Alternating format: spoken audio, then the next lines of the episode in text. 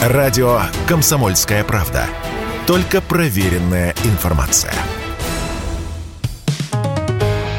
«Экономика» на Радио КП.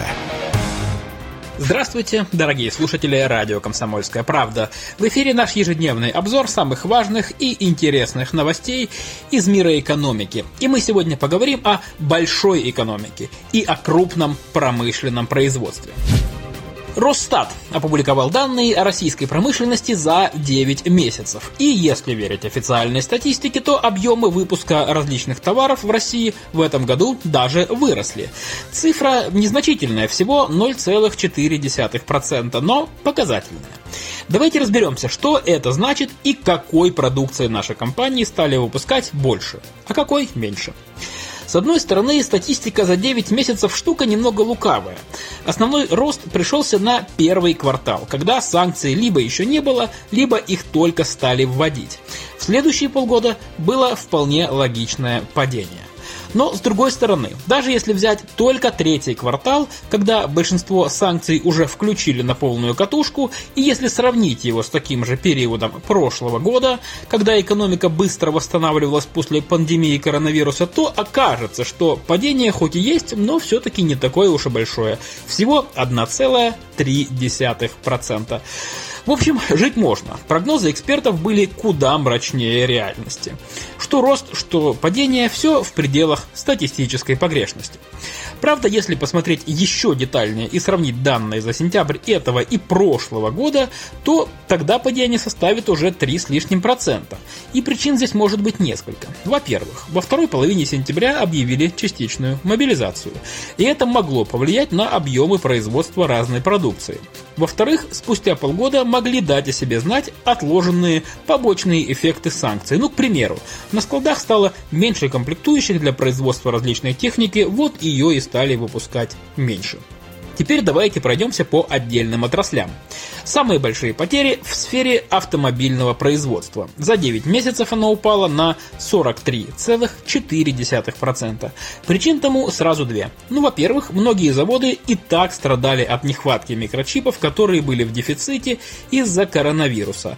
А во-вторых, как вы, я думаю, уже знаете, практически все иностранные автозаводы в этом году остановили конвейеры в России. А некоторые, например, Renault, Mercedes, Chevrolet и Nissan, уже либо ушли из России, либо оформляют документы на выход. Кроме того, производство табачных изделий снизилось на 11%, текстильных изделий на 10%, а изделий из дерева на те же самые 10%. Это может быть связано с уходом из страны шведской компании IKEA, на которую приходилась большая доля закупок. При этом есть и те отрасли, которые показали рост. Сильнее всего увеличилось производство лекарств на 21,5%. На втором месте полиграфическая деятельность плюс 10,5%. И то и другое выросло за счет процессов импортозамещения. Ну что ж, о производстве поговорили, теперь о ценах.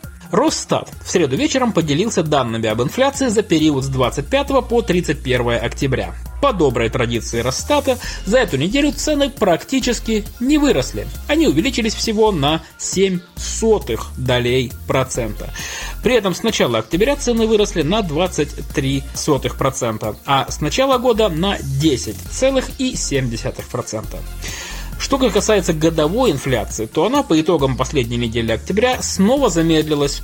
Если до этого было 12,88%, то теперь 12,7%. Итак, что же сильнее всего подорожало за неделю? Как и положено в конце осени, начали заметно расти цены на фрукты и овощи. В общем и целом они подорожали на 1,7%. Первое место по подорожанию заняли помидоры. Они прибавили больше 6%. Дальше идут огурцы, плюс 3,5%, и бананы, которые стали дороже на 2,5%.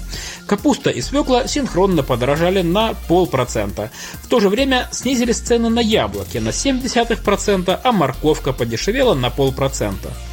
Немножко, меньше чем на 1%, подешевели такие продукты, как баранина, курятина, консервы, подсолнечное масло, маргарин, конфеты, соль, сахар и мука. Что касается непродовольственных товаров, то цены на них почти не изменились. Вот вообще. Разве что немножко подешевела зубная паста, пылесосы, смартфоны и телевизоры. Но там речь идет о десятых долях процента. Что же касается лекарств, то немножко подешевел валидол. Ну что ж, в наше сложное время эта новость действительно радует. «Экономика» на Радио КП.